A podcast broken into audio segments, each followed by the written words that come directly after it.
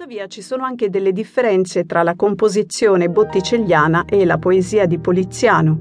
La più evidente è la presenza nel quadro di una sola ora. Quest'ultima immagine è infatti ispirata da un'altra fonte, Ovidio, che nelle Metamorfosi descrive una delle ore in atto di porgere il mantello a Venere Anadiomene. L'utilizzo di diverse fonti letterarie rispecchia la passione per i classici tipica del Rinascimento e testimonia il contatto di Botticelli con i maggiori eruditi dell'epoca. Le fonti figurative sono altrettanto illustri.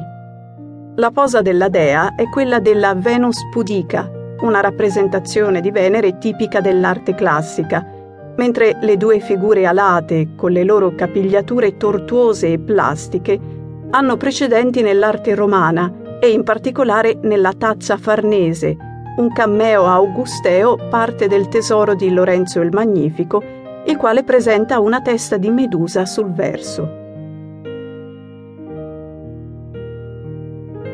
Inoltre, il volto della Venere potrebbe avere un modello diretto.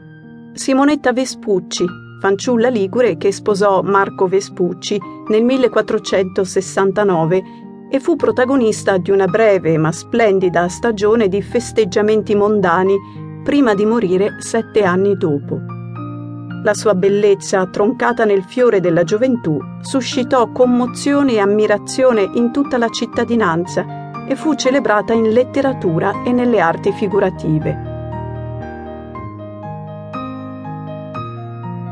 Il personaggio di Simonetta Vespucci, personificazione dell'ideale di una bellezza cortese e immortale, è anch'essa simbolo della raffinatezza ed eleganza del mondo fiorentino in cui Botticelli viveva.